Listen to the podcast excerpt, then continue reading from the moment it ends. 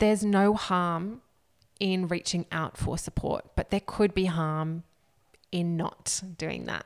You might not know the impact that that traumatic experience has had for you until years down the track. You might, you know, look back and wish that you had just talked to someone at the time.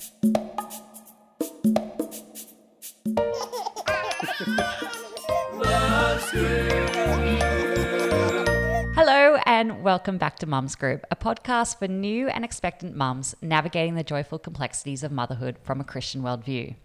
My name's Ali Barnes. I'm married to Sean, and we have two gorgeous kiddos, Banjo and Zach.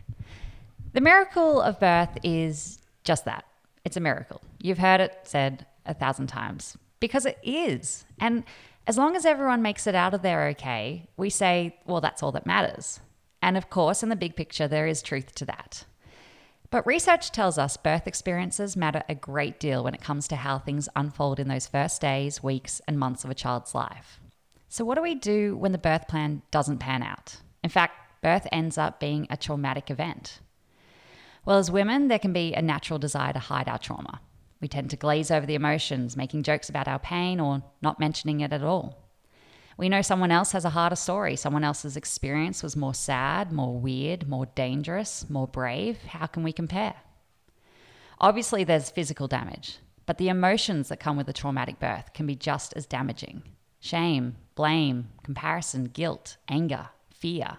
They are real and they exist for many. Everyone knows someone who has experienced a traumatic birth. Maybe you're listening now and you have physical or psychological scars from your own experience. Questions swirling around your head Did it have to go that way? Did we make the right choices? Or perhaps you know someone who's currently struggling and you're wondering how to best support them.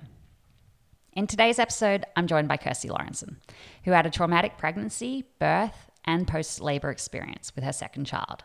I'm so grateful for her sharing her story, the raw pain she experienced, and the real hope she holds on to. Obviously, if you think this conversation may trigger anything for you personally, please just skip over it. And definitely, if I can encourage you, chat to your GP about getting help. I'm not going to say I hope you enjoy this episode, but I'm sure you'll find it insightful. Hi, I'm Kirsty. I'm married to Mark. Yeah, we have two girls. We have Rosie, who's almost four, and Charlotte, who's one and a half. Um, I'm a physio. I work in a major tertiary trauma hospital. Um, so work's a really happy thing for you. it's you know the kind of trauma area is familiar to me. Yes. You could say I've worked there for 12 years, and I've worked in pretty much all areas. So what we're talking about today is all just like professional development, just so you'd have more empathy. you could say that my career had prepared me for this birth. No. So, did you guys always want a family, and how many kids? Yeah, did you dream I mean, about? I'm that cliche. I loved babies since I was, you know, a tiny child myself, and realized that there were kids who were younger than me. Um, I always knew that I wanted a family, and just prayed that God willing, one day, you know, I'd get married and could have a family.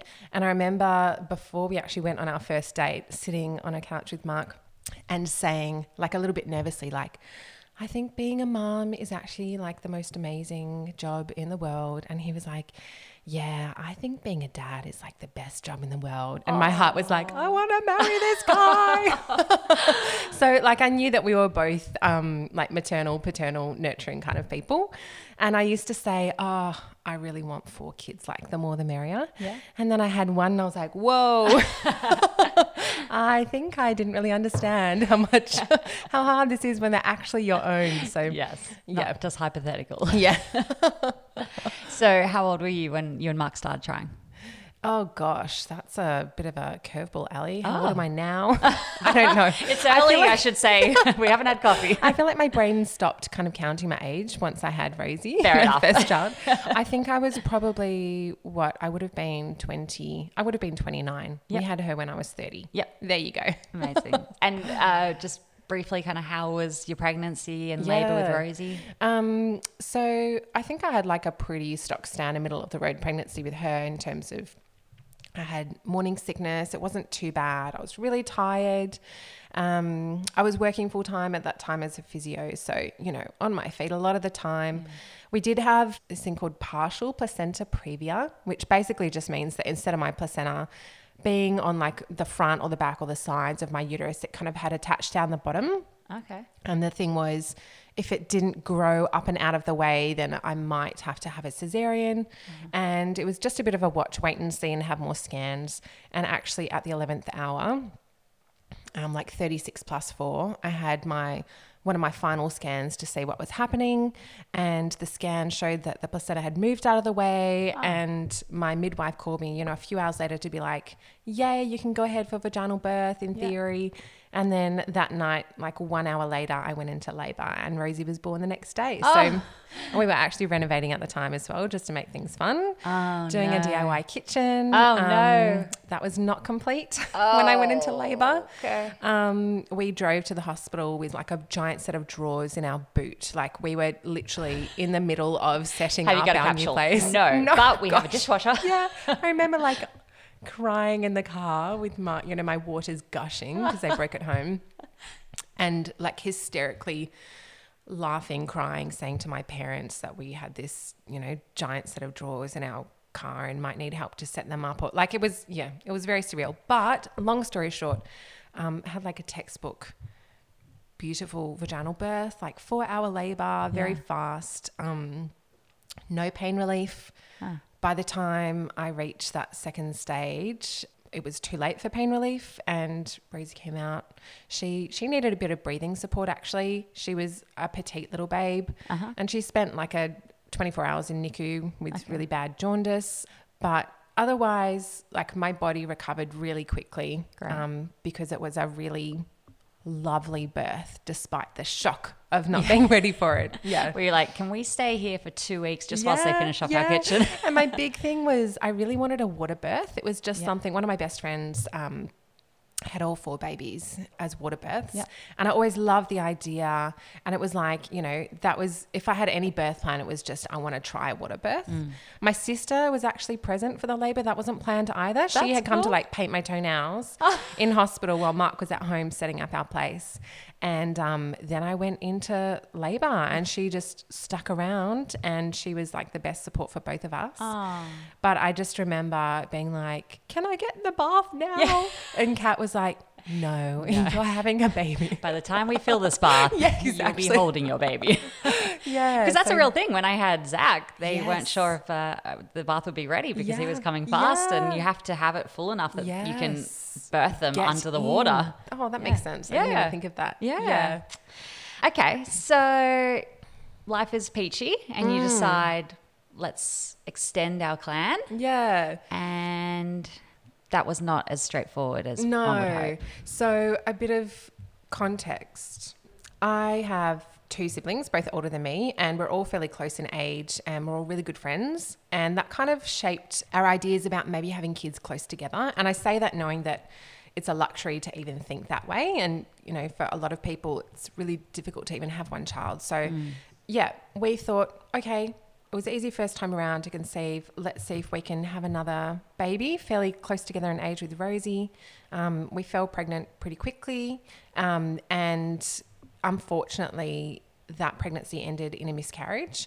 Um, they call it a missed miscarriage, where you don't start to bleed or you don't have any signs that um, that fetus has died. But on one of our early scans, they couldn't really find a heartbeat, but they were very vague about it. And we had to wait another week, go somewhere else, get another scan, and then they were very clear that that fetus had died.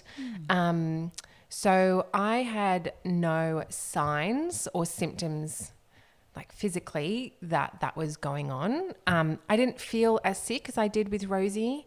I didn't feel like my hormones were raging, but you also get told, you know, every pregnancy is really different. So you don't really know what to expect. And we chose to try and manage that medically, which basically just means um, you take a pill to allow that that miscarriage to be completed.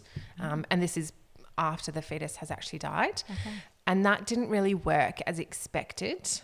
And basically, I had just started a new kind of part time role as an anatomy tutor for some university students um, in the evenings. It was like four hours of work on a weeknight. And during my first two hour block with um, my students, I actually started having the miscarriage.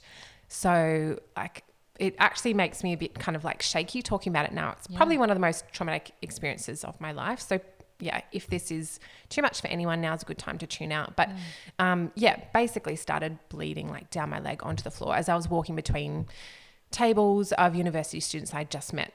Oh gosh. Um, so that was very confronting. And basically, from there, it was just like floodgates opening. Um, and my personality is I kind of thrive under pressure. Maybe that's a occupational trait, I would say.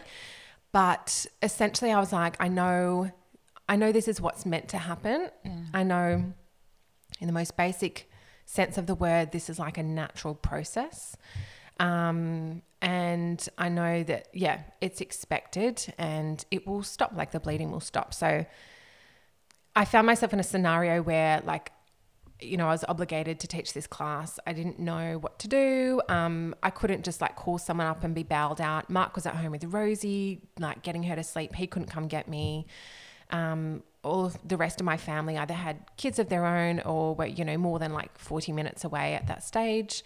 Um, so somehow I managed to get um, the anatomy lab manager to take that class and like ran down to the local Woolies, got a whole bunch of makeup and pads and whatever else I needed, new stockings, and kind of got myself together and then taught the next class. And then by the end of that, I kind of had a second big bleed and was in a lot of pain and ended up spending a night um, in hospital. And then a week later, ended up having a D&C um, because even after that, the miscarriage wasn't complete. So that was really, really confronting. Um, I think the thing that helped at the time, helped me process was as soon as, well, not as soon as we found out, but pretty early on when we found out we were pregnant, we shared with family and some friends. And that's just a personal decision for us. I'd always said, I want to share with people so that if we have a miscarriage, we have support. Um, and, you know, that's the way it ended up happening. So it wasn't like we were having to tell people that we were pregnant and had miscarried in the same Yeah. conversation. Yeah. That was really helpful. Yeah. And then also, I had signed a contract. I had to go back and teach that class in the same classroom where that event had happened for the rest of the semester. Gosh. Um, so, for better or worse, I think that kind of helped because it took the fear away of being in that situation. You know, it's almost like really hard and fast exposure therapy, being like, I guess I've got to go back in. And I was kind of like, oh my gosh, I don't know if these students like understood what was happening or just thought I was having a really weird heavy period or you know I don't know whether like the lecturer needs to tell them or I don't even remember what happened in that scenario but I'm sure it was a blur. it was all fine in the end. Yeah, and then after the D&C, obviously we saw a doctor while I was in hospital, um, and they said, you know, wait for a period and then you can go again. And just with my personality, I thought, look, I think we just need to do this because if we leave it too long, it's going to become a bigger thing for me. Um, and so we got pregnant again with Charlotte. Oh, that's amazing. Yeah. Um, yeah, I'm really sorry for your loss, and Thanks. I've I've not had a miscarriage, but Yeah. having had kids, I can I can start to imagine what it must feel like to Yeah. lose a baby, and in such a traumatic and public way, Yeah. That would have been really really hard. And And it's a funny thing because I know everyone has different experiences of those who have miscarriages, and for some it's like very clinical, um, and for others, including me, it's like you know very deeply emotional, and um, you know I'd already kind of bonded with the idea of that baby. oh, as soon as you see those two blue Yeah, lines, you've planned out what sport they're playing, what instrument they're playing. Yeah, like, of course, exactly. You can't not get Um, ahead of yourself. Yes, so. Yeah, I kind of learnt to respect that not everyone is going to feel the same way about a miscarriage as me. Um, and like you said at the beginning, it's, you know, I don't know why, but we tend to kind of go, yeah, that was traumatic, but other people have had worse. That was only one miscarriage. People have had, you know, 12 or, Yeah. you know, people have lost babies. So I don't know why we do that, but there's always a bit of a like, oh, I don't want to seem like a sob story when other people have had it worse. Mm. I'm fine. Let's just get on with it. It's, yeah, it's a weird thing we do. So you fell pregnant quite quickly with Yeah. Charlotte. Were you excited? Like, did you allow yourself to be excited, or were you always feeling kind of anxious that you might lose this baby? Yeah, I was I was anxious Okay. for sure. I feel like um yeah, pregnancy after loss is was for us a whole different experience. Um yeah, with my miscarriage, it, I didn't know what was happening inside of my body, right? Like we can't we They weren't We able generally to give you a don't know. reason, the doctors, for no, what happened. I mean, yeah, miscarriages are so common. It was just, you know, luck of the draw. But it was like with Charlotte's pregnancy, if one day I felt really nauseous Mm. and the next day I didn't, I was like, okay, this baby's died. You know, it was, I think that was my way of coping with it, just Mm. to kind of like assume the worst until proven otherwise. Whereas with Rosie, it was like I just didn't think about it that much. If I felt nauseous one day and didn't the next, I was just grateful I wasn't feeling nauseous. Yeah. So, you know, um, yeah, I think I kind of lost a bit of faith in reading my own body. And I've always been someone who has felt pretty in tune with my body and, um, very intuitive as well Yeah. with how my body feels. So it was a really weird scenario to kind of not feel like I could trust my instincts or my intuition because I thought, well, last time it, I didn't know what was going on. So yeah, there was definitely a lot of anxiety, especially in that first trimester. Mm.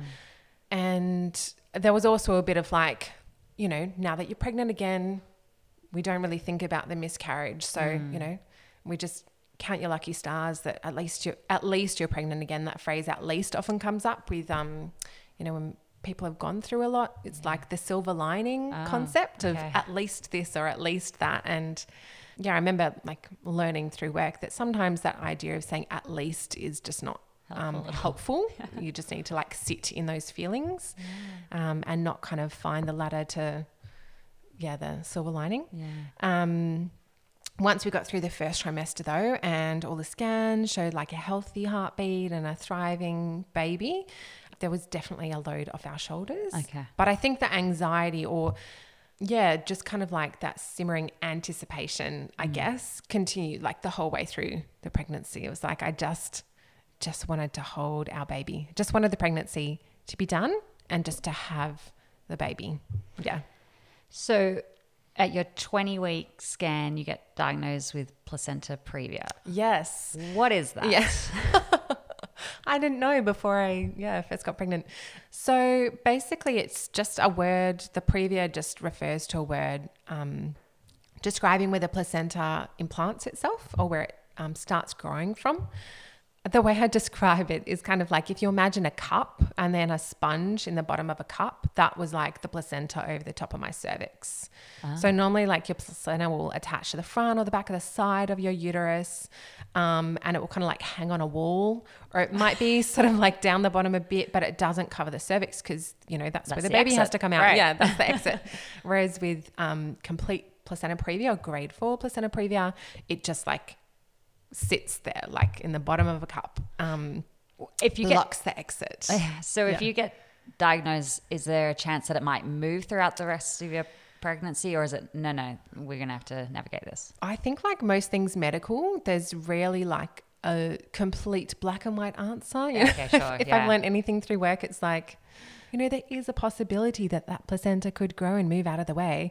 And that's why they just keep on scanning and they can't say, nope, you're going to have to have a cesarean. But I mean, we had been through the pregnancy with Rosie with partial placenta previa. It had moved out of the way. I just had a gut instinct this time. I was like, this placenta is not going anywhere. We are 100% having a cesarean. And, you know, if somehow God, you know, wants it to move and he essentially performs a miracle and it moves all the way up and out of the way, that's fine. But we just started preparing ourselves mentally for a cesarean.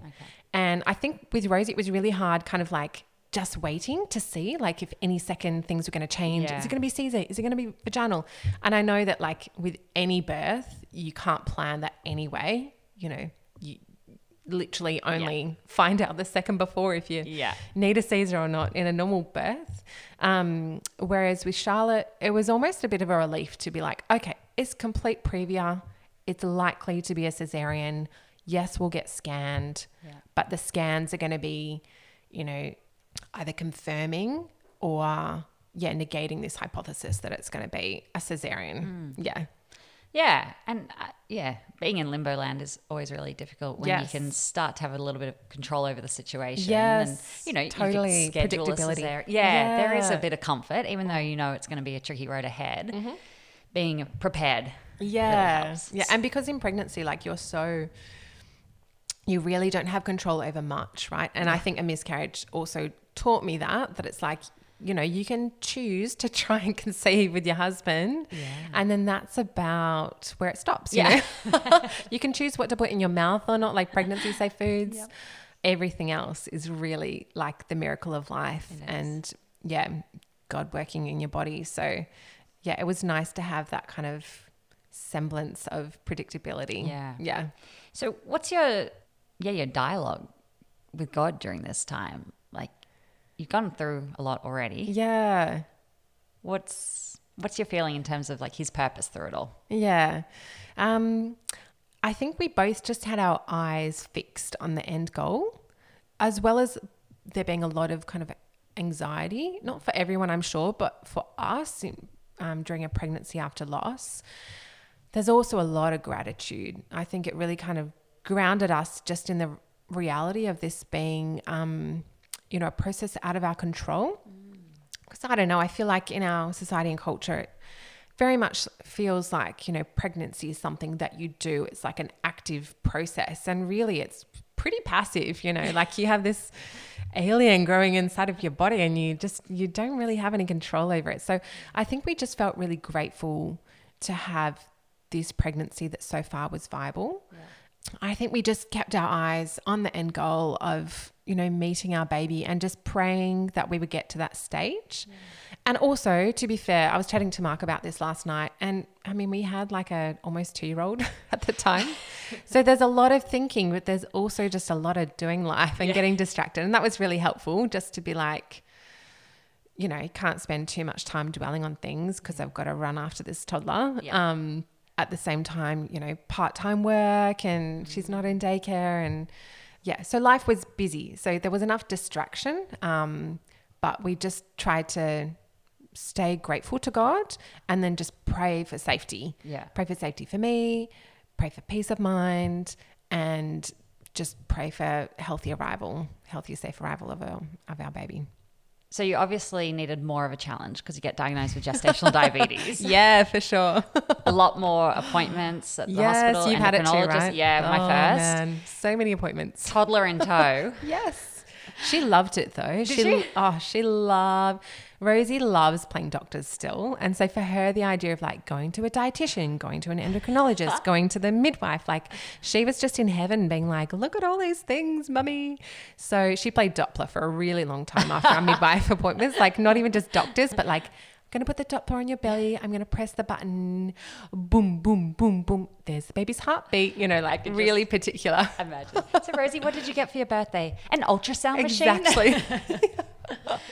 So you've got all this happening. Mm. So at 32 weeks, you decide, all right, might be time to finish up work. Yeah, yeah. So because um, Rosie came 36 and 5, so Yeah. I'd taken five weeks of like mat leave slash annual leave from work and I had like a week at home before she decided to arrive.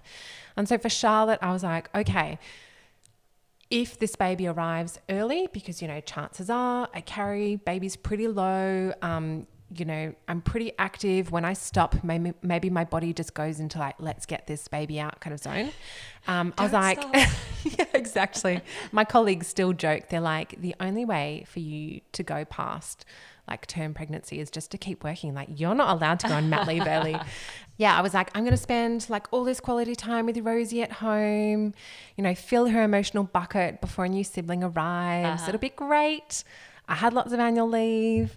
I decided to take it from 32 and a half weeks. And um, I work Monday, Tuesday. I finished up. I woke up Wednesday morning, my first day on leave, and I had my first bleed. I was aware, but I was pretty optimistic. that with placenta previa or complete previa, you can get like hemorrhages, usually from like the third trimester onwards. Maybe it's a bit early. I'm a bit rusty on the mm. on the details, but hemorrhages are common. So just, you know, the medical way of describing any amount of blood.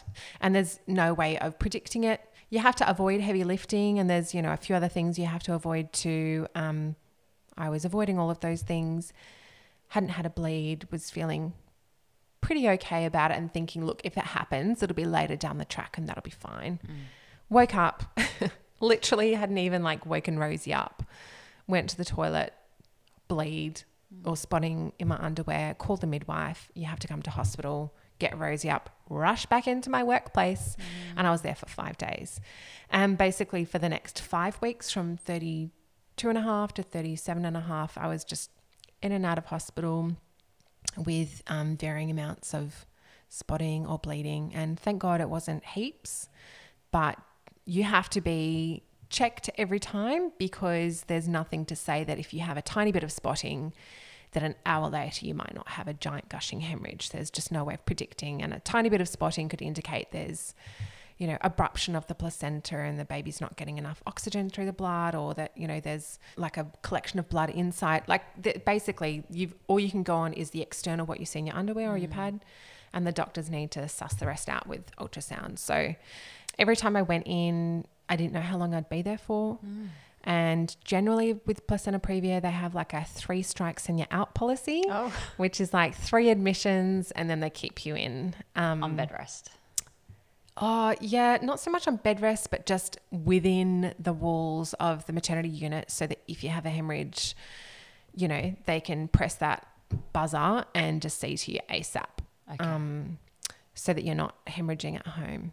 Yeah, so that happened. That was pretty hard because every time it happened, every time I found spotting or a bleed, um, it was generally in the morning when I'd wake up. So was I started getting anxious about going to the toilet in the morning. There was some mornings where I just like wouldn't go to the toilet and would like go make a coffee or do something else because I was actually too scared in to like see if there was any blood. Um, and you know, of course, I had to call Mark up and be like, I'm going to hospital again. And are you taking Rosie each time with you? yeah, you? You have to scramble yeah, and find. Taking Rosie. Wow. Because she was home with me when I wasn't working. Yeah towards the end, you know, when I'd had a couple of bleeds, um, obviously every time I went in, the doctors would assess me and monitor and make a plan and give discharge recommendations, you know, what I could do or couldn't do or how safe it was to go home and talk that through with me. Uh, in the maternity unit, they um, rely a lot on like a mother's intuition during pregnancy, which is like the only area of medicine that I've experienced where they really say like how do you feel about this? Let's make a decision based on how safe you feel to go home. Wow. I guess because you know no one knows their body like a pregnant mother in theory. So yeah during those admissions essentially i was given a lot of information about placenta previa and you know the prognosis of what to expect and bleeds. And at various times i was told you know the risk of sending you home is that you go home and you have a massive hemorrhage and you're alone and you, you know, because of this bleed, essentially you bleed to death and your baby dies as well. Oh, wow. Yeah, to be very frank. Also, you could go home and have no bleeds and be fine and make it through to, you know, term. And because I had gestational diabetes and I was heavily insulin dependent as well, they usually play around with bringing your due date forwards. Mm. But because I'd had a, like an early baby, I'm not a preemie, but like an early baby with Rosie, they also didn't really expect me to get to 39 weeks. So I didn't have a cesarean date booked in. This is through the public system, I should say. But they were trying to get me to kind of 38 weeks, okay. essentially. And I was thinking, gosh, I'm not going to make it to 38 weeks. I just do not feel like my body is going to get there. Like with everything going on, I'm, you know, I wonder whether I'm having these bleeds because my baby's trying to get down low and they can't get through the placenta ah. because I carry fairly low during okay. my pregnancies.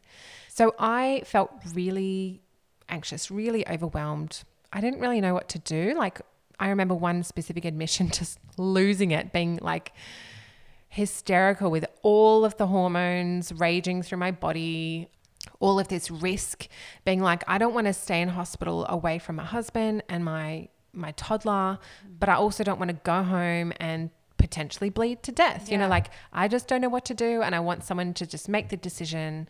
I wasn't having big enough bleeds that it was really obvious, but I was still having bleeds. It was just a very confusing time Yeah. and confusing even in the context of being, you know, a, a healthcare professional with a lot of um, exposure. Yeah, I was really, really confused and overwhelmed. Essentially, I got to the point where I was allowed to go home, but I needed to have someone with me all the time. Wow. And Mark was working full time. So my wonderful parents who had been looking after Rosie on my work days up until my day of leave and who I was hoping to give, you know, them a bit of a break before the new baby arrived. They basically just became my companions and took turns um, you know, being with me all the time essentially. And if they weren't with me, then I would hang out with my sister or sister-in-law or yeah, my mother-in-law and I couldn't go further away from the hospital than where we lived, 20 minutes away.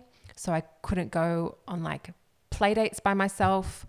I couldn't drive to the shops by myself without feeling like I was, you know, potentially at risk. Yeah, it's scary. I couldn't go anywhere with Rosie in the car by myself unless I was driving in the direction of the hospital. Like it, it, it just was so mentally draining. Yeah. It was, yeah.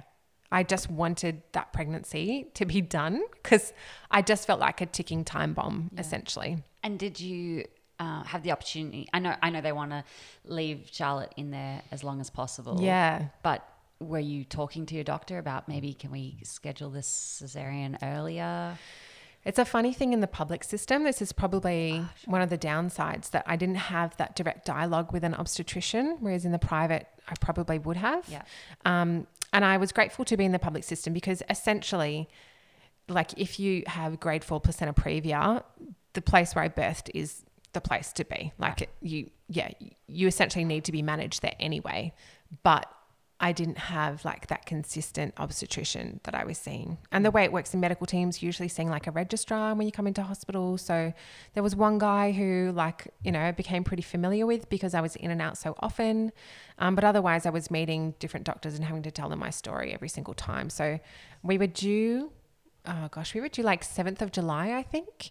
And we figured, look, this baby's probably going to come sometime in June. And they started talking about 38 weeks. And eventually they planned the cesarean for the 21st of June. Mm-hmm. And for anyone who knows us, that is my husband's birthday. And we got married on his birthday. Ah, and it was our five year wedding anniversary. So Wow. I was kind of like, I will be grateful to have a healthy baby. But if there's any chance, could Day you before? just conveniently maybe make it 24 hours earlier or later? And that was a Friday, so it would have been like sometime earlier in the week. Um, and eventually we got booked in for the 20th of June, but we didn't make it. So, how did Lottie's birth unfold? So I was at home. I hadn't been admitted in a while. I was in the scenario of kind of like having company all the time and just taking it easy. I had packed a hospital bag, which I never got to do with Rosie because she was she came a bit early. Started doing like some meal prep, you know, kind of nesting a bit, which I also didn't get to experience with Rosie because we had no kitchen, so I could not meal prep. And it was just an average night. We were asleep. Rosie, toddler, woke up in the middle of the night, you know, crying. Mark got up to settle her because that's what he had been doing. I literally rolled over in bed and then just felt a massive gush and like had a big bleed in bed. And it's kind of like when you have your period, you know, like sometimes you can feel a trickle and you know that there's not much blood. And then sometimes, you know, you pass a clot and you know you need to go change your tampon on your pad. Yeah. It, I knew that it was a big gush of blood and it wasn't wee like it was was warm and it was a different area. So like i knew that i had had this big bleed. So then i'm calling out for mark to say i've had a bleed. Call the ambulance. Rosie's awake and screaming. He's trying to settle her and come to me and then not like bring her into a traumatic, you know, room where mummy's upset and it's really bright. Then I'm calling my dad, who we had already lined up as like, if something happens, we call you first and you come to our place to be with Rosie. Because mum and dad had been caring for her while I was at work. Like she super, super bonded to them and we knew that she'd be comfortable overnight with them. So we're like managing these phone calls. And meanwhile, I'm just like frozen in bed trying not to move because I don't know if I'm it's going to make me bleed more. And Are you in pain? no, Okay. no, I'm not in pain. bleeding. Not in pain, just bleeding, and it's always painless. Um, Okay. the bleeds, thankfully. And so eventually the ambulance arrive and they come into our bedroom and they ask what's happening. I tell them, and you know, throwing out all those keywords of like grade four placenta previa, I've been admitted, blah blah blah blah blah. Like, Yeah. and to my surprise, they ask if I can walk down down the stairs out of our unit to the ambulance. And so I'm like making, you know, a nappy out of towels and waddling downstairs with them. They couldn't just carry you. No, I was surprised as well, but you know, whatever. Um, but I should say, while I was lying there, I couldn't feel the baby move. So I was also projecting for right or wrong. Oh gosh, I, I don't know if my baby's alive. And, you know, obviously praying and crying out to God, but just feeling very, very helpless in that situation. And you can tell looking at me right now, Ali, like Yeah. it still brings up emotion. It's Yeah, it's right it's a while ago, but it's it's yeah, it was really terrifying. Got in the ambulance. Mark, I just you know every single time I was admitted, I would just have to leave Mark to just deal with whatever I left behind with Rosie, like toddler who doesn't want to leave her mummy.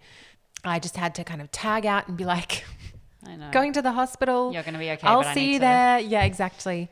Hard though So when they're it's- screaming at it's you. and- super hard. Yeah. And you know, you don't even get time to say anything to each other. It's that thing where you're like, I love you, bye. Yeah. So, yeah, while I was going to the hospital in the ambulance, my dad arrived at our place and Mark was able to kind of, you know, hand over Rosie and dad was able to kind of get her back to sleep and Mark got in the car and like rushed to the hospital.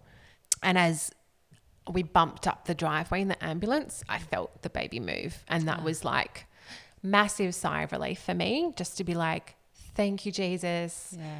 I needed that. It's going to be okay. You know, had the drip in my arm, had the ambos there, making like light, jokey conversation, Okay. um, thinking, okay, this is happening. Let's just, let's just get this baby out. I just want this to happen. It was 48 hours before our planned Caesar. And I was like, let's go. Let's do this. Yeah. I'm not coming home now, you know. I'm in like my undies and a singlet and I'm going to hospital and I'm having this baby. So, yeah, mixed feelings. So you get to the hospital. Yeah. What happens? Um, get to the hospital, you go up into the delivery suite, they hook you up to all the machines, do the ultrasound, see what's happening. Meanwhile, the bleeding had stopped. So it's all a bit of, uh, I think, like, I, I don't quite know how to describe it, but it's all a bit of a, um, it's like a, almost like a mind game sometimes because it feels so urgent and scary at home. But then once I'm in hospital, it's like, oh, everything's really fine. Like the baby's happy. I'm not bleeding anymore. Yeah. Like this could just be an average visit to a hospital. It didn't feel like anything urgent was happening, if that makes sense. Is that because you know help is right there? Like Yeah. if anything happens, Yeah. they're prepared. And I think because the bleeding had essentially stopped, I'd had my hemorrhage and it had stopped. Okay. The baby was fine. Neither of us were under threat. And then it was just a matter of figuring out what the plan was. So um, I'm really grateful that, so that was overnight. So in the morning, you know, the, the morning shift comes on. Um, the obstetrician who's booked to work that day comes in. She's got her list of cesareans. She came in and reviewed me and she was like, look, we could wait 24, 48 hours, but in that time, you could have another major bleed.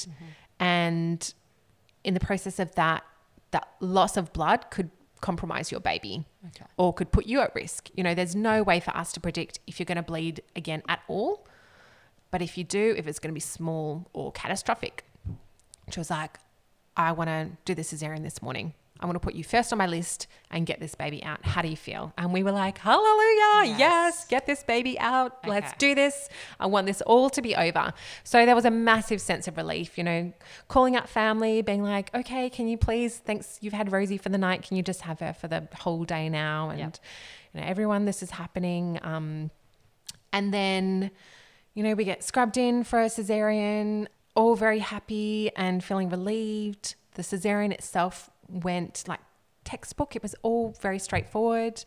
Lottie came out screaming, which Rosie never did. Which is great. The Which is sound. the best sound. Yeah, you we didn't that. experience that with Rosie. Um, so Her yeah, uh, blood sugar levels were okay. Blood sugar levels were fine. Fantastic. I yeah, I produced a lot of milk, so I'd expressed colostrum beforehand, brought in those syringes, gave the midwife permission just to feed her the colostrum even before you know I held her essentially. Yeah. Um, she was just yeah, healthy, resilient, beautiful baby girl. We found out. Yes. Um, so yeah, really ecstatic in that moment. It just felt like, ah, the sun has come out but from behind the clouds. This is it. This is this is what it was all about. Yeah. You know, it sucked, but It's it's, fine. it. It's all in the past. Here's a baby. Let's start the real adventure. so you get all the lovely family photos. Yeah. And then an hour later, what happens? Yes. So um, with placenta previa, there's a couple of things that can happen postpartum as well. Um, during the cesarean, they can find out that the placenta has like adhesed or stuck to the wall of the uterus. It's called placenta accreta. And in that scenario, um, you know, there's a risk at the very worst that they might have to perform a hysterectomy or that as they take the placenta out, it kind of like shears and tears and you have a big bleed. At the time, I was under the impression that I didn't have placenta accreta. Um, so it was all like smooth and straightforward. But there's also the risk that you can have um, like a postpartum hemorrhage or a bleed afterwards. And once again, I don't know, call it projecting or pessimism or gut instinct. But I kind of felt like I think I'm going to have a bleed. Maybe that was my way of coping. I was pretty optimistic too, but I was just like, look, I feel like if it's going to happen, it's going to happen to me. My hormones have been raging. Every th- single thing that's been hormonally related, the bleeds, the GD, I, it's just gone to like the nth extent every single time. Like, if someone's going to have a bleed, I feel like it's going to be me because my hormones are really, really high. Um, anyway, so I have this beautiful feed with Charlotte, heaps of milk. Like I said, like I said she latched wonderfully. I can't feel my legs, can't move my legs because I've had the cesarean. Right. I send Mark down down the road to a cafe to get me like a coffee and an almond croissant because that Oh, was yeah. my Give me the sugar. that was my food. I was like, I just want an almond croissant. Goodbye, gestational Yeah, diabetes. yeah, Give me the thick exactly. shake. So I asked him to like lift up the sheets and check that I wasn't bleeding before he went. Um, and the nurses are checking on you regularly. So this is like, um, you know, it's not his responsibility, but just to kind of ease my mind. So he checks, no, no blood. Off he goes down the road. I'm feeding. And then within 10 minutes, the nurse comes along to do her regular checks. She lifts up the covers and she kind of does the whole like, um, I'm just going to get a doctor in here fairly quickly to come and have a look at you. You know, very calm voice, very reassuring. But I mean, I work there. yeah, you know what's going on. I've done that to people before. So I'm like, okay. And she's like, you've had a big bleed and we're going to get the doctors in. So I'm like, okay. She, you know, lifts up and starts pressing my uterus because that's, you're meant to massage the uterus to try and get it to contract to stop the bleeding, like CPR for the uterus almost. Anyway, within about 10 minutes, I have 2.4 liters of blood loss. Um, and at that stage, it's like, you know, a medical emergency, and you've got so many people rushing into the room. Mark comes back at that time with my, um, my croissant. Charlotte's happily sleeping in the little, you know, hospital bassinet beside, and Mark essentially just gets handed the baby, and they whip me back into the emergent uh, into the theatre, which is you know ten meters away. I'm still just outside the theatre. I have to sign a form for possible hysterectomy. You know, possibly going under general anaesthetic. Basically, do you give us permission to do whatever we need to do to stop the bleeding? Okay. Yes, let's go. Bye, love you. Take care of our baby. I'll be fine. Um, Is that really how you were feeling? Like, did you feel like you're in safe hands, or were you scared at this point, or is it just such a blur? Like, I I think because it was my workplace, naturally I feel very safe there. okay. Um, I understand the system. I have a lot of faith in um, the system and my colleagues, and everyone was acting very quickly. You know, I knew that everything was happening the way it should. It wasn't like I was bleeding and I had a midwife freaking out in front of me. It was like everyone was acting professionally in the way that they should. Um, someone I think actually got bumped off the list and didn't even get to have their cesarean that day at all because I was whisked back in. You know, it was Yeah, they're looking after you. everything happened the way it should exactly. And also, I think up until that point, um,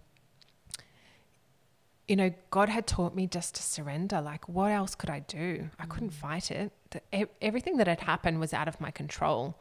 It was. I didn't have gestational diabetes because I eat sugar six times a day. You know, like it's just what happens. It's a podcast, but I can tell Yeah, you. yeah, exactly. you And- think we have di- Yeah. diabetes, right? Yeah, exactly. And uh, you know, no part of the all of these things that had happened during the pregnancy were because I had done something. Um, it was just the way it happened. So it was the same thing where I was like, well, uh, you know, what can I do? I just have to go with it. But also, I think because because of my occupation, like when these moments of pressure arrive, I think there's probably a little bit of training that just makes me go adrenaline mode let's do this you know? Like I, i'm used to working under pressure. I'm used to working when patients are deteriorating right in front of me. I was like okay let's just get this done. So i felt more for mark because he hates medical things. And he was just being handed our fresh babe and watching me being wheeled off. And when i was talking to him about it last night he was saying um you know he just felt like what else can i do? I don't know what's going to happen. Just got to hold this baby and keep my eyes focused on the child and not not think ahead. We would both have just broken down into complete messes if Yeah. that had happened. So thankfully, you avoid a hysterectomy. yes. So you know thank god for modern medicine. Um, they inserted this balloon kind of thing um, which sits just above your cervix and basically put pressure on the uterus and stopped the bleeding and didn't have a hysterectomy, didn't have any other kind of invasive intervention. Yeah, that was kind of like the end of it. Um, and then from there, it was just recovery. So, um, like I mentioned before, they have to do almost like CPR to your uterus to stop the bleeding. So I had like really extensive bruising because they had to do it right on top of where they had just cut through. Um, and that's necessary. And thank God I still couldn't feel it at the time because it was so soon after the cesarean. I still had all of that um, analgesia on board and anesthesia. So it wasn't until like maybe 24 hours later that like that process of just pain begun. Um, and yeah, it was it was really really hard. I was in heaps of pain. I know that other people who've had cesareans are probably in heaps of pain too, and I have no reference point. Um, if it was like worse than a normal cesarean, I'm hoping so, because otherwise that's awful. But yeah, I basically it took me a really long time to physically recover. But at the same time, we had this beautiful baby girl. I had all the endorphins Yeah. and oxytocin rushing through. I was feeding, you know, the pregnancy was done. All of the scary stuff was done. We were kind of like looking ahead, just focusing on um, getting on with life as a family of four. And I was I was stable essentially. You know, I was a bit rough, but I was medically stable, and there was no reason to think that things wouldn't be fine from there. Yeah. So you get a blood transfusion, you start Yep. to perk up a little Yeah, bit. Yeah, got a blood transfusion on our wedding anniversary. How romantic. got Uber Eats via Napoli and had amazing Aw. friends who took Rosie for dinner. So it was just Mark, Charlotte, and I. Okay. Memorable. so they send you home. Yes. How are you feeling? Because it's a big enough transition heading home with a second barb, Yeah. toddler at home, but you're also feeling still very weary, Yeah. very exhausted, relieved, Yes. but in a lot of pain. Yeah. Look, I'm pretty headstrong. And as a physio, I kind of was a bit like, look, this is just a challenge. Like, we're just, I'm going to physically recover from this. You know, I've gotten people out of bed after massive surgeries. Like, Yeah. I know my body can do this. I know it's strong and resilient. I'll be fine. But uh, we can't actually remember much of the first couple of weeks. Like, I know for the first week, it was really hard getting out of bed. Um, and I needed like physical help to do that. And we just kind of like existed in our little unit. And I can't remember who came and went, but I know that we had amazing support. We had family, we had friends, we had church doing a meal roster, all the aunts and uncles and grandparents, you know, coming in and, and helping out. Yeah.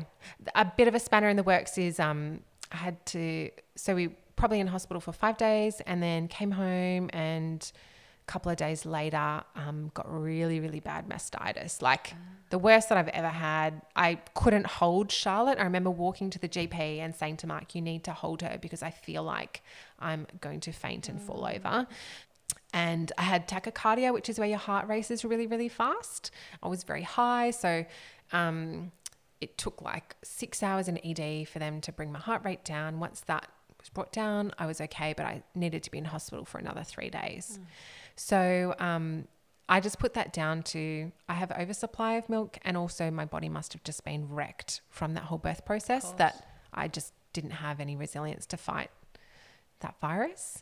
Mm. Um, so after that, are we out of the woods yet? I think after that we were just in like general you know, newborn land.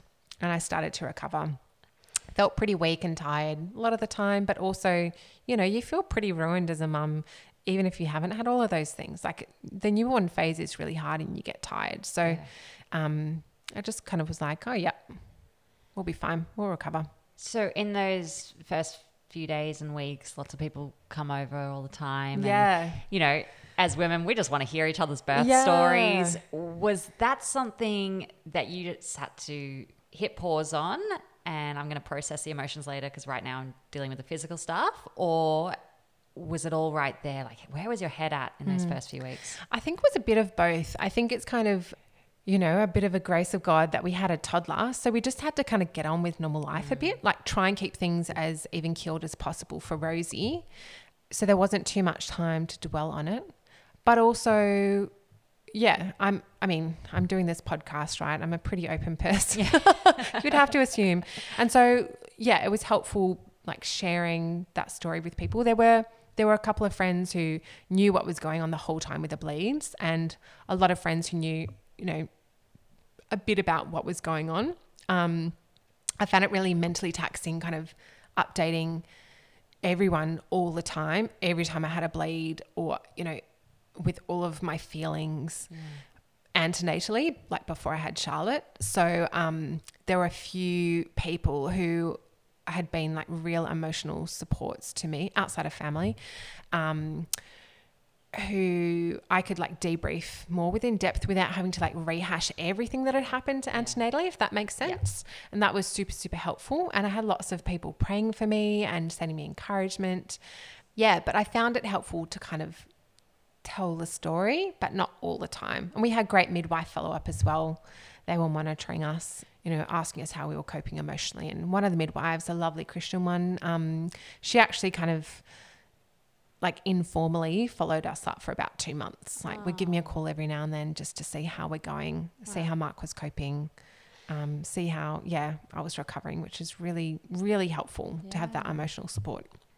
Yeah, because how's I mean hard for you to yeah. say for Mark, but you know, do you have an idea of how he was coping through this? You know, I can't imagine yeah. like seeing your wife wheeled yeah. off. He he says it. You know, the whole process was really traumatizing for him, obviously, because for him, his experience was he'd be at a, at work during an average day, and all of a sudden, his wife would be rushing to hospital, and he'd have to leave work mid lurch and come be with the toddler for, you know, an unknown number of days and nights by himself while still trying to come into hospital and bring her to visit and bring me stuff and mm.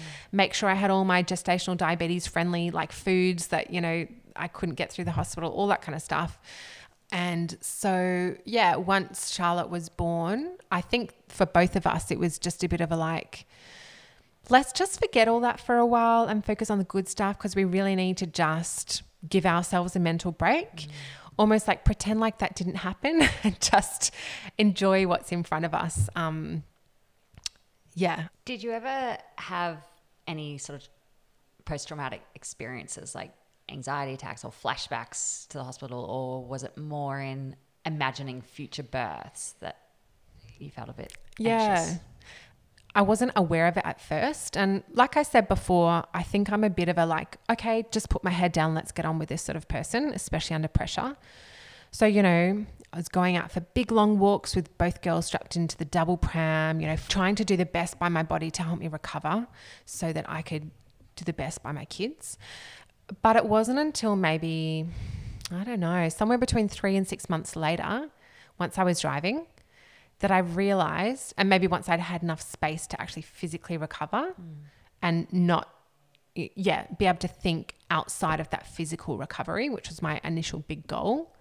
Um, I remember really clearly driving down Pacific Highway and an ambulance coming past me and hearing them behind driving past and getting that fight or flight experience, like that adrenaline rush, my heart beating, getting sweaty, feeling a little bit shaky, and thinking, oh, that was a bit weird. And then it happening a couple of times again, and then thinking, oh, I think I've got a bit of post traumatic stress. Because, you know, I've seen a million ambulances in my time. I work in those situations where, you know, you hear sirens, you hear the chopper come in at work, you know, that sort of thing. And I've never really had that physical Reaction. reaction, exactly. So, yeah, I started realizing, oh, it's a bit of a trigger for me. I think maybe like I've got more of an emotional stress response to this whole thing that happened than I realized. Yeah. So I was like, maybe I just haven't given myself enough mental space to think through what happened and to kind of let myself sit in those feelings. Yeah. So, what do you do with all that? Like, I know, Well- I know that you'd like to have more children. Yeah. Yeah, exactly. Where do you, what do you do to get to that point where that dream could become a reality? Yeah. Well, um, I think I talked about it a little bit with different friends, um, and that was helpful. I actually, a big thing that I did was I listened to Australian Birthing Stories podcast. Oh, it's amazing, isn't it? It's amazing. You would think maybe like not the wisest move, Kirsty, but it was it- really cathartic. Because it would trigger something. Yeah, okay. and I I did it really intentionally and like listen to podcast episodes that were similar to my experience. Um, and it was really cathartic for me. It was almost like exposure therapy. Being able to listen to other women share their stories and hear it play through, and not all happy stories, but you know you can you can avoid the ones that might be too triggering. And yeah, like you said, we'd love to have another child, God willing. Um, we know that process is completely outside of our control, except for like planning to try and conceive. um, so I, I basically got linked in with um, the perinatal mental health nurse. I actually did it through a colleague, but obviously that's because I work there. But essentially, the way it works is you can go to your GP and you can explain, you know, I'm having these flashbacks or I'm having these feelings or I'm feeling anxious about trying again.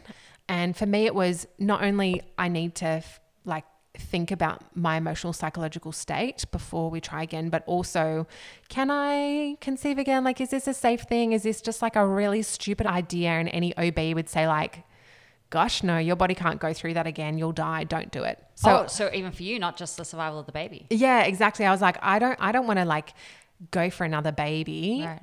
in ignorance and then have someone tell me when I'm already pregnant, oh, you, you know, really high mortality risk for you as the mm. mother because of all these things that happened to you before. So I guess my mental state was like, okay, if we want to try again, I need to seek some emotional psychological support and also I need to I need to speak with someone, have a bit of a debrief about that process like the the birth and the postpartum hemorrhage. And I just need to offload this mental burden and get a doctor to tell me whether it's safe to try again or not. So for me, I met with this nurse, went through, told her my story. She validated, yep, that's actually really significant trauma. Um, you know, you're not exaggerating it in your mind, it's legit. Um, you're not playing victim by talking about it. You don't just need to suck it up and say that's in the past, move on. Um, it's really important for future pregnancies to, you know, have a plan in place, to be linked in with someone beforehand so that, you know, you've got that support before a crisis moment occurs. You know, in case future pregnancies we have previa again and we feel fine about it now, but in that moment maybe it will trigger some emotions. I don't know. You can't predict that. Um, and she referred me to get in touch with Gidget House, which is in North Sydney. And they're a specific um, network psychologists who um, deal mostly with women and men um, perinatally, so before and after birth, during pregnancy and beyond. So I'll link in with them at some point. There's a long waiting list, and my plan is just to go and talk to someone about it, feels funny because I feel fine about it mostly. Like, obviously, I'm doing this podcast. I feel pretty happy talking about things. I don't feel generally triggered in everyday life. I feel fine about the idea of having another baby, but it's just um, trying to do what I can to advocate for myself because I know that there's so much outside of my control. Yeah. If I can do this, you know, that's one positive step in self care Yeah. for me and my family. For anyone who's listening who's still feeling the impact of a traumatic pregnancy or birth, what would you say to them? I would say it's legitimate and your feelings are valid. Um, it's it's a weird mind game we play with ourselves where we think every birth has some degree of trauma. You know, like it's even a straightforward, beautiful birth like I had with Rosie. I still had tears. It's still traumatic to your body. There's still bleeding that happens. It's still a weird process, right? Like the miracle of life through pain. But be kind to yourself, take care of yourself, and advocate for yourself because it's really important that we we know that it's okay to feel overwhelmed by things that have happened to us. It's really common and there is help out there. I mean, we live we live in a society where we have amazing resources all around us. I think there's still a lot of stigma even within Christian circles of reaching out for psychological support, you know. It's it's not like prayer and psychological support are mutually exclusive. Yeah. You know, you can hold both in the one Yeah. hand. You don't just have to have faith and believe that everything's fine now. Like you can have faith and believe that God's in control and that he will heal you physically or emotionally and receive professional support. Yeah. You know, those things go hand in hand and God has given us all different gifts. You know, like that body analogy, we're all different parts and we all work together in synergy. There's no harm in reaching out for support, but there could be harm in not doing that.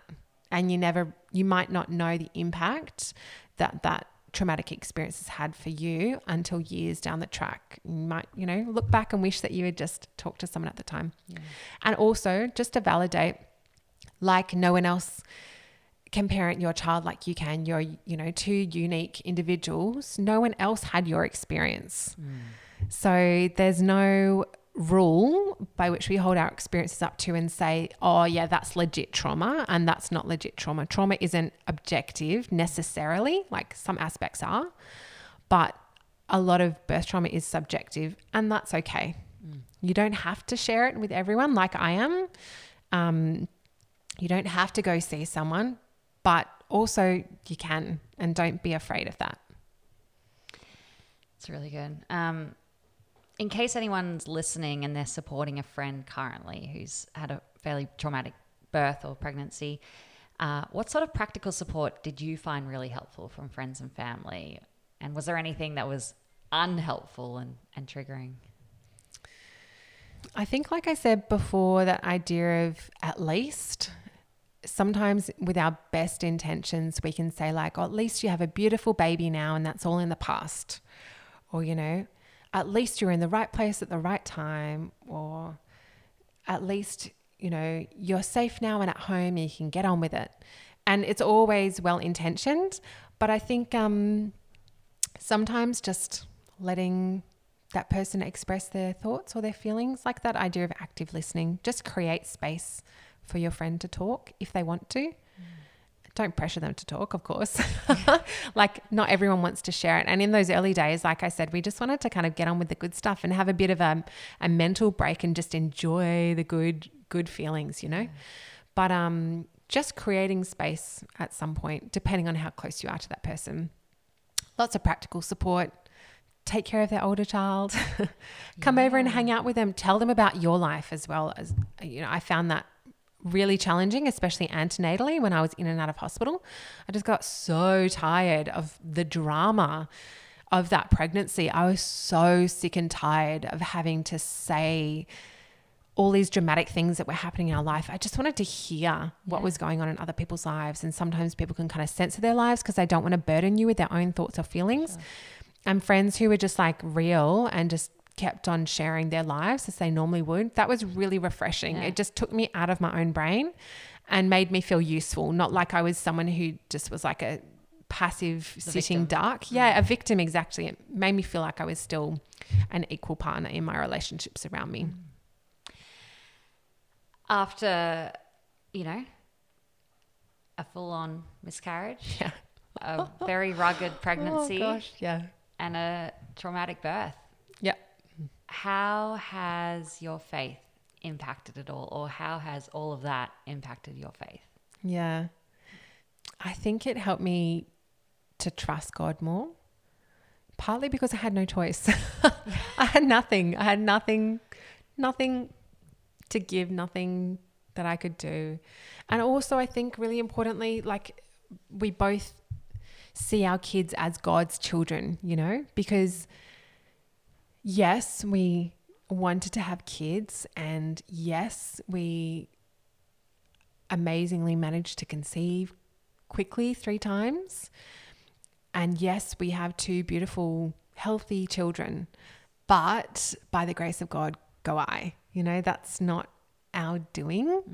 Um, that's not a reward in the same way that it's not a punishment if those things don't happen. But it, yeah, strengthen the idea that, you know, these are God's children and we are so grateful to parent them. Doesn't mean it's easy. Gosh, it's really hard. I'm not a perfect parent. I'm not this gracious with my children most of the time. But yeah, it's helpful to see them through that lens that, you know, they are God's gifts to us and God will give and he will take away. Mm. And there's nothing I can do to predict their futures. I can only work with what God's given me. And yeah, I can only yeah be a good steward of the gifts that God's given me right now. Um, I can't control their futures. I can't control their future safety. I don't know what life will look like for them. So we've just got to live with what we've been given now. Yeah, just trust God to be God. Well, Kirsty, I'm so grateful that yeah, God kept you and Lottie safe. Yeah. Um, my goodness, you make cute babies. It's so nice seeing Lottie at the pool yesterday. They are very cute. It helps. Uh, you've been a, you've been through a lot, and I really hope that if you and Mark decide to have more children, that it would be a little bit easier yeah. this time around. Uh, but I'm so grateful for you sharing your story. Thank you. And um, yeah, it's important that we share and affirm the pain that a traumatic birth can cause, and hear the stories of hope as well. I would never tell anyone how to grieve or mourn. It's such a personal experience, but I do know that healing happens when we bring things into the light. So if you're listening to this episode and thinking, oh, this really resonates, it's bringing up a lot of emotion, and I'm not too sure about all that, I just want to encourage you share it with your husband, a good friend, an older woman at church, someone who can listen while you make sense of your feelings, or someone who might be able to offer another perspective to the situation. If you're processing through a disappointing birth story to whatever degree, like you said, Kirsty, even if it's small and you feel like, oh, this is silly, I shouldn't be worried about this, or whatever, it's okay. It's not at all silly. Maybe you know that you're not coping. You've tried things to process, but it's not working, or you thought that you dealt with it all, but you're still struggling. That might be a sign that you need more professional help. I just want to encourage you to chat to your GP, or if that's a really difficult step for you, as Kirsty said, you can head to the gidgetfoundation.org.au website, and they've got some really helpful resources in dealing with perinatal depression or anxiety. It doesn't matter how our babies enter this world. I always say this, and of course, one pregnancy or labour, it doesn't define your next. However, things unfold in delivering your bubba, it certainly has no bearing on the kind of mother you'll be. I hope this conversation was helpful and insightful. Just want to say thank you so much for listening and to Kirsty for sharing your story. Until next time, bye. Bye.